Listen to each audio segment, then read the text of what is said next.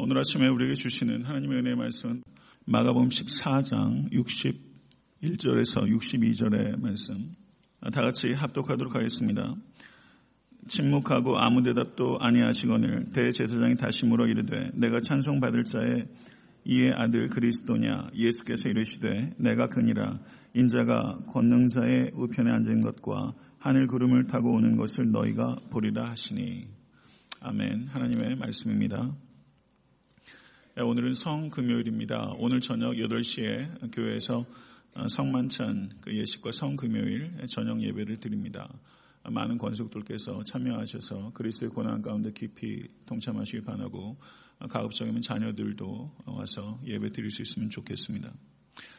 예수님께서 아마도 자정 이후에 잡히셨던 것 같습니다. 그리고 그 이후에 예수님께서 안나스에게로 끌려가셨고 그래서 재판받으셨습니다. 그리고 이 안나스의 사위였던 가야바 앞으로 끌려가셨고 사내들인 공회에서 재판을 받으셨습니다. 그리고 빌라도 앞에서 재판을 받으셨고 헤로데게로 끌려가셔서 재판을 받으셨다가 다시 빌라도 앞으로 끌려오셔서 재판을 받으신 후에 십자가형이 확정되었습니다.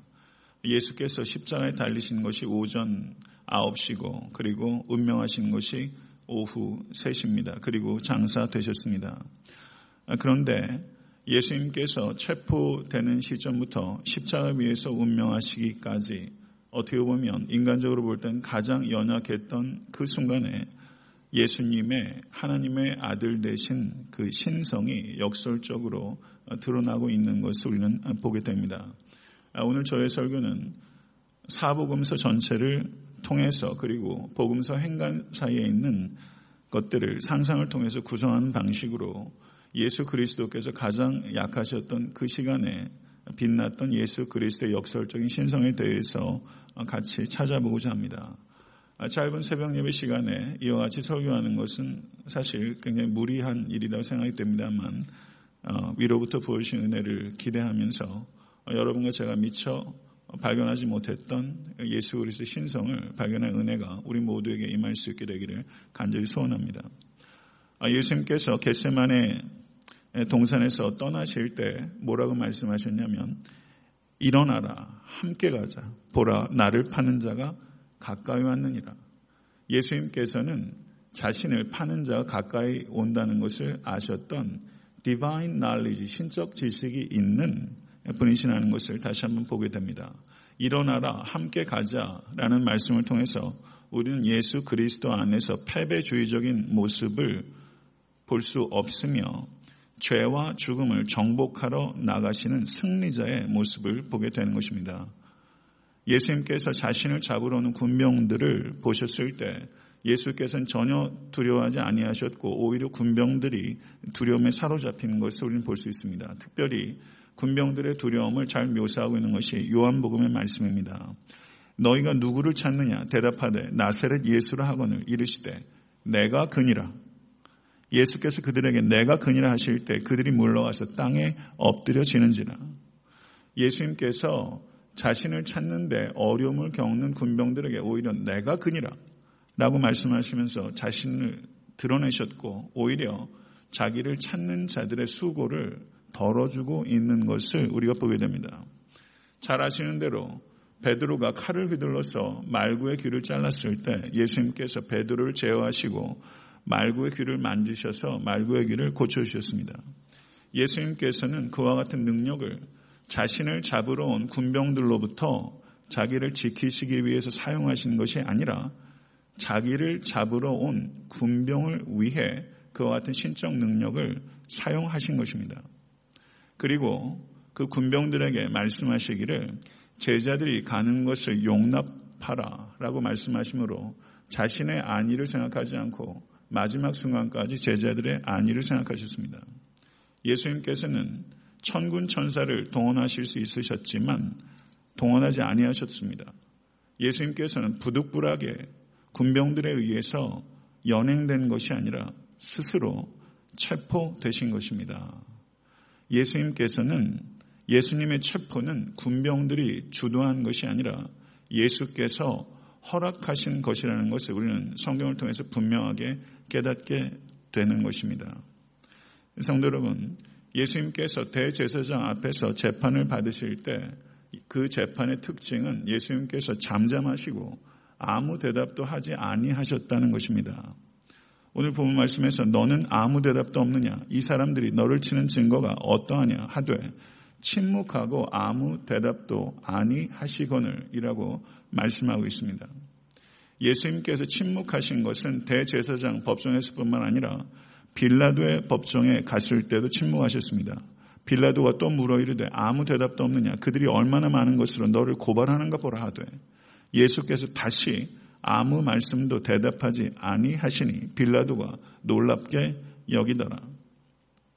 성도 여러분, 예수 그리스도의 대제사장 앞에서의 재판과 그리고 빌라도 앞에서의 재판의 특징은 mysterious silence, 그건 신비한 침묵입니다. 신약학자가 그렇게 적절하게 묘사했어요. 그건 신비한 침묵이에요.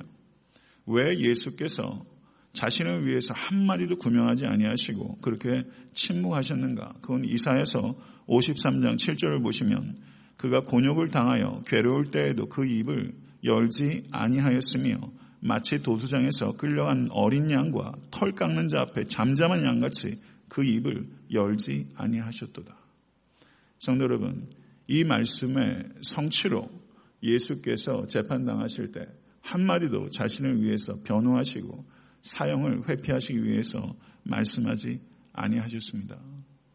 예수님의 이 mysterious silence는 신적 침묵입니다. 침묵의 원인은 그분이 한마디도 할 수 없을 만큼 약해지셨기 때문이 아니라 우리들을 위한 신적 사랑 때문입니다. 믿으십니까? 사랑하면 사랑할수록 말을 안 해야 될 때가 있는 것을 느끼는 것입니다. 예수께서는 mysterious silence, 그 신비한 침묵은 mysterious love에서 기인하는 거예요. 성도 여러분, 마가복음 14장 61절에서 내가 찬송받을 자의 아들 그리스도냐? 라고 종교 지도자가 신문했을 때 예수께서 뭐라고 대답하셨냐면 내가 그니라. 인자가 권능자의 우편에 앉은 것과 하늘 구름을 타고 오는 것을 너희가 보리라. 성도 여러분, 예수께서 이 두 가지를 얘기하셨어요. 신적 침묵이라는 것은 말 자체를 안 하셨다는 것이 아니라 자신을 변호하기 위해서 한마디도 얘기하지 아니하셨다는 거예요. 근데 예수께서 지금 이렇게 말씀하셨는데 두 가지 요점입니다. 자신이 하나님의 아들이라는 것과 내가 그리스도라는 것입니다. 성도 여러분, 하나님의 아들이라고 주장한 것은 자신의 신성을 주장한 것입니다. 이것은 신성 모독입니다. 이건 유대인들은 주교에 되는 형, 주교에 되는 죄인 것입니다. 그리고 그리스도라고 말한 것은 왕이라는 것입니다. 지금 로마의 압제를 받고 있는 상황에서 내가 왕이라는 것은 로마인들에게 예수를 잡아 죽일 수 있는 죄목을 스스로 던지는 것입니다. 그것은 자기가 정치 사범으로 엮일 수 있는 빌미를 예수께서 주신 것입니다. 성도 여러분, 예수님께서는 재판 받으실 때 서로 증거가 맞지 않아서 고통을 당하고 있는 제사장에게 오히려 자신을 죽일 수 있는 명분을 주고 있는 것입니다. 성도 여러분, 재판을 가게 되면 죽을 죄를 지은 사람도 나는 죽을 짓을 하지 않았다고 명분을 만듭니다. 그런데 예수께서는 죽을 죄를 범하지 아니하셨음에도 불구하고 자기를 죽일 수 있는 명분을 스스로 주고 있는 것을 우리는 이 재판을 통해서 보게 됩니다. 성도 여러분, 이상한 재판 아닙니까? 어느 누가 자신을 죽일 수 있는 명분을 줍니까? 없는 명분이라도 만들어서 죽음을 회피하는 게 인간 지사죠. 그러나 예수께서는 자기를 죽일 수 있는 명분을 스스로 주고 있어요. 이 재판은 신기한 재판입니다. 성도 여러분, 마가본 8장 29절 30절의 말씀을 보시면 너희는 나를 누구라 하느냐? 베드로가 대답하여 이르되 주는 그리스도 신이이다. 하매 이에 자기의 일을 아무에게도 말하지 말라 경고하시고 라고 말씀하셨습니다. 예수께서 그리스도이십니다. 그런데도 불구하고 베드로가 고백했을 때 그 고백이 참임에도 불구하고 예수께서 그리스도라는 것을 말하지 말라고 경고하셨습니다. 그 이유는 예수님께서 오병의 기적으로 사람들을 먹이셨을 때 유대인들이 억지로 예수를 잡아 임금상으로 했을 때 예수께서 제자들을 강제로 강 건너로 보내고 본인은 홀로 산에 올라가셔서 기도하셨습니다. 왜 그렇게 하셨습니까? 사람들이 원하는 왕은 세속적인 의미의 왕이었습니다. 빵의 문제를 해결해주고 정치적인 압제에서 풀어줄 수 있는 세상적인 의미의 왕을 원했던 것입니다. 예수께서 기적을 행하시자 바로 이 사람이 그와 같은 문제를 해결해 줄 수 있다고 사람들이 기대했고 이것에 대해서 예수께서는 아니라고 선을 그으신 것이고 홀로 산에 올라가셨고 베드로에게 내가 그리스도라고 말하는 것을 하지 말도록 경고하신 것입니다.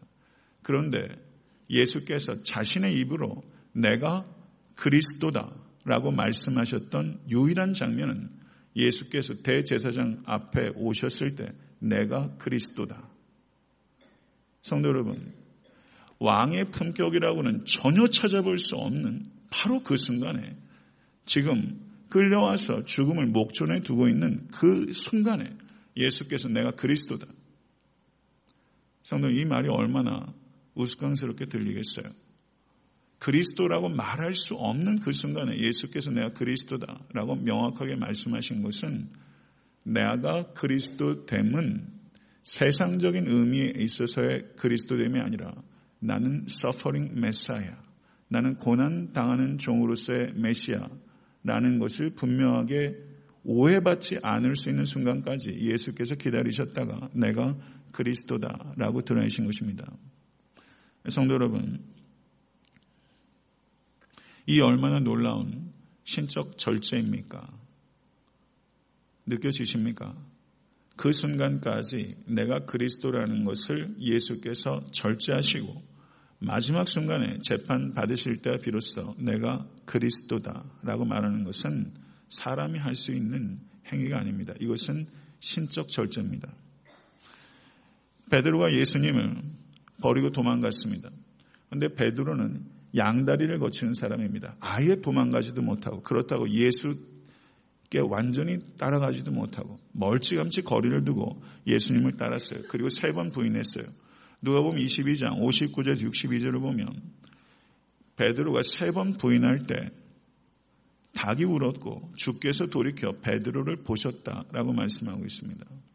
주께서 돌이켜 베드로가 예수님을 부인할 때 주께서 돌이켜 베드로를 보셨어요. 시선과 시선이 마주친 것입니다. 그때 밤이었습니다. 그 밤과 그리고 상당한 거리가 있었을 거기 때문에 주님께서 나를 보신다는 것을 베드로가 느낄 수는 있었겠지만 예수 그리스도의 눈빛까지 볼 수 있기는 어려웠을 것입니다.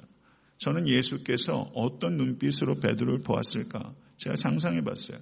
저는 이런 메시지를 담았다고 생각합니다.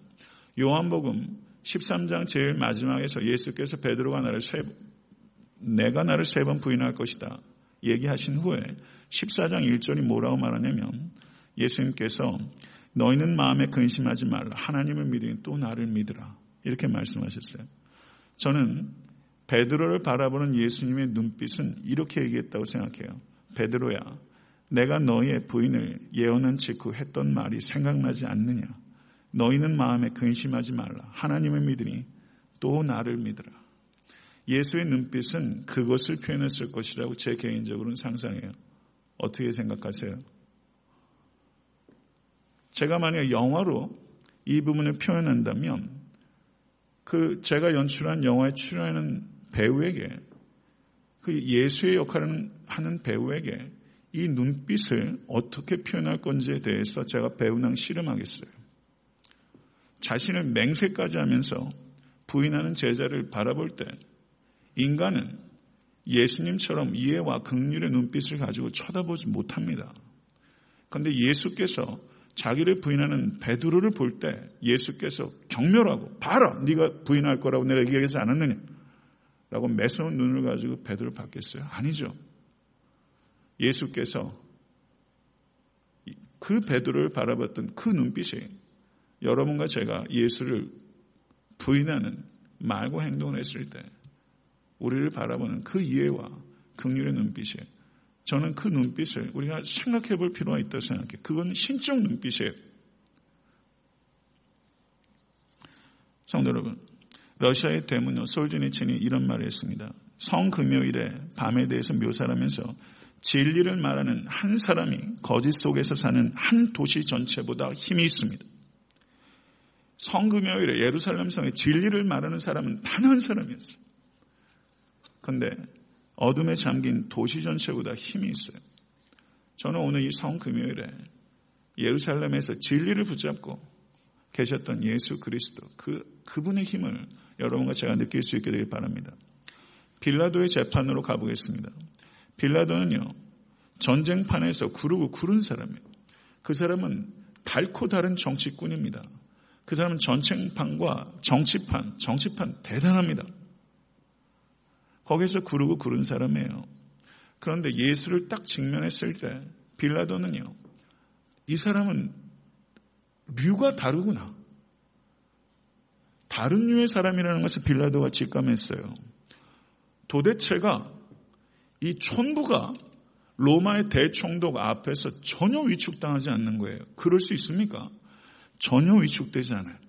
이 사람은 신기하게 부드러운데 자기를 압도하는 존재감을 가지고 있다는 것을 빌라도가 느끼는 거예요. 존재감이 옵니다. 안 옵니까?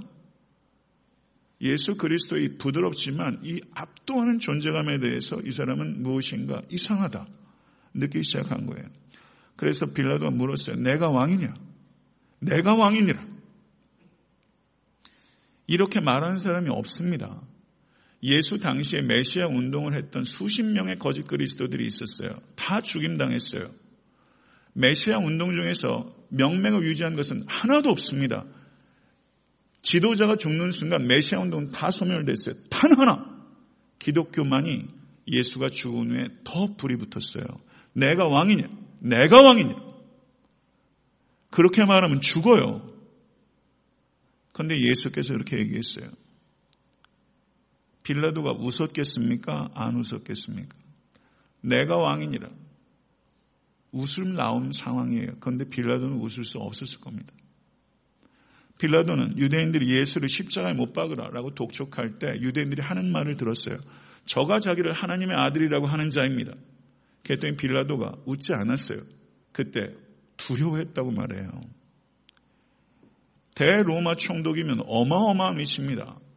그런데 나사렛 출신의 직업을 물어보니까 일개 목수라고 합니다. 그리고 심지어 동족으로부터도 벌어졌어요. 아무것도 아닌 거예요. 벌레예요. 빌라도 앞에서. 근데 빌라도가 두려움을 느껴요. 그리고 빌라도가 뭐라고 말하냐면 요한복음 19장 38절에 진리가 무엇이냐? 재판과 상관없는 질문이에요. 진리가 무엇이냐? 이게 웬 엉뚱당뚱한 질문이에요. 저는 이 질문이 어디에서 나왔을까? 순간적으로 이 빌라도가 혼란을 겪으면서 진리가 무엇이냐? 저는 이 질문이 왜 나왔을까 궁금해요. 문맥에 안 맞아요. 재판에 하등의 소용이 없어요. 진리가 무엇이냐? 빌라도는 이 이상하고 이 압도하는 이 두려운 존재 앞에 극심한 혼란과 두려움을 표현한 것입니다. 마지막으로 구레네 시몬이 본 신성에 대해서 생각을 보고자 합니다. 구레네 시몬은 6월달에 올라오려고 우리도 내년에 성지순례 가잖아요. 이제 조금씩 조금씩 돈을 모으셔야지 될 거예요. 구레네 시몬이 예루살렘 오려고 얼마나 쌈짓돈 모았겠어요. 그래서 예루살렘 시가에 돌아왔어요. 와, 이게 말로만 듣던 예루살렘이구나. 너무 들떠가지고 예루살렘은 그냥 눈을 반짝반짝거리고 다니고 6월절에 사람들이 많이 왔구나 이런 식의 갑자기 사람들이 웅성웅성하더니 죄인이 십자가 가로목을 쥐고 올라가는 거예요. 그래서 인파 안으로 자연스럽게 휩쓸려 들어왔습니다. 그런데 사람들이 저 사람이 자기를 스스로 하나님의 아들이라고 한 사람이야 하더니 개 중에는 돌을 던지는 사람도 있었고 그리고 험한 욕설들을 쏟아내는 사람들이 있었고 그리고 인파를 뚫고 어떤 사람은 끝끝내 예수란 죄인 앞에 가서 침을 뱉고 오는 사람도 있었을 거예요. 그걸 다 목격했을 겁니다. 그런데 이 이거는 저의 상상입니다. 가능한 그림이라고 제가 한번 생각을 해보는 거예요. 구레네 시몬이 알렉산더 루포의 아비라고 표현되고 있는 것은 알렉산더 루포가 초대교회 공동체 리더가 됐을 공상이 커요. 알렉산더 루포의 이름을 왜 씁니까 거기에 도대체? 안 쓰잖아요. 거의 대부분의 성경에 나온 사람들은 익명으로 나와요. 그런데 기명으로 나온 것은 그 사람들을 마가학 복음을 읽는 사람들이 알고 있는 존재예요. 그리고 사도 바울이 로마서에서 루포의 어머니, 나의 어머니로 표현한 것은 바로 이 알렉산더 루포, 구레네 시몬의 아내를 얘기했을 것으로 생각하는 것이 저는 가장 개연성이 높다고 봅니다. 그런데 이 구레네 시몬의 눈에 여인들이 따라오는 게 보여요. 여인들이 예수를 따라오면서 울어요. 그리고 자연스럽게 예수를 봤어요. 근데 이 예수란 사람은 온몸이 피 범벅이에요. 그리고 지쳐 보여요. 구레네 시몬이 생각한 거예요. 이 죄인은 골고다까지 이 십자가를 끌고 가기는 다 글렀다.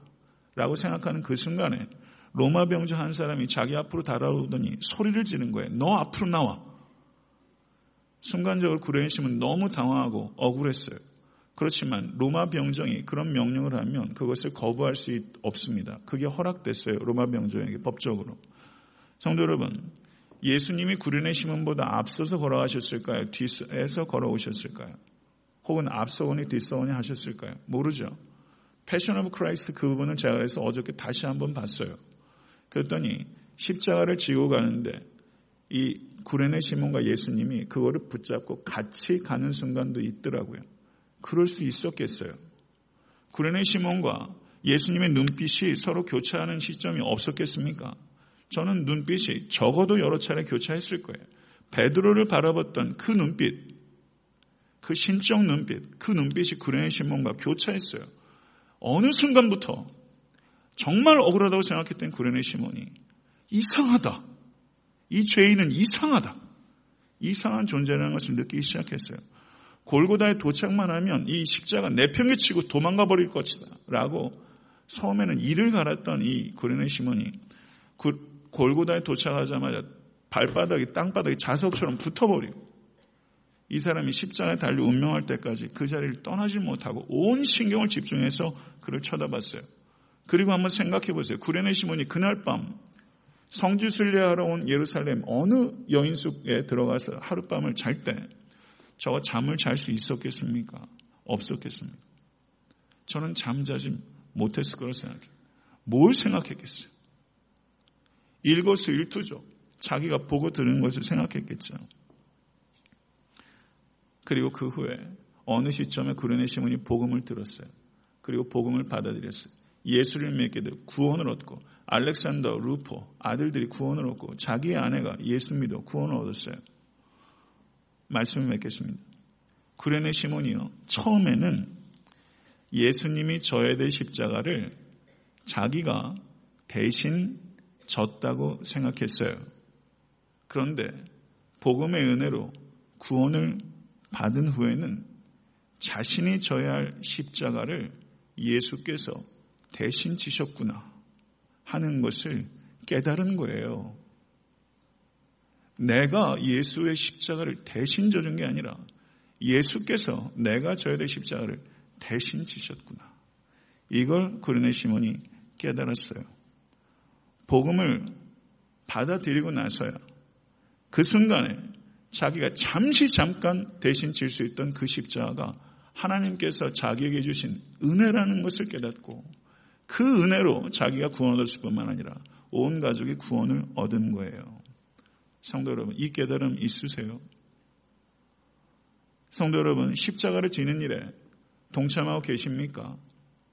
그 십자가를 지는 일이 성도 여러분, 얼마나 큰 은혜인지 진실로 깨닫고 계십니까?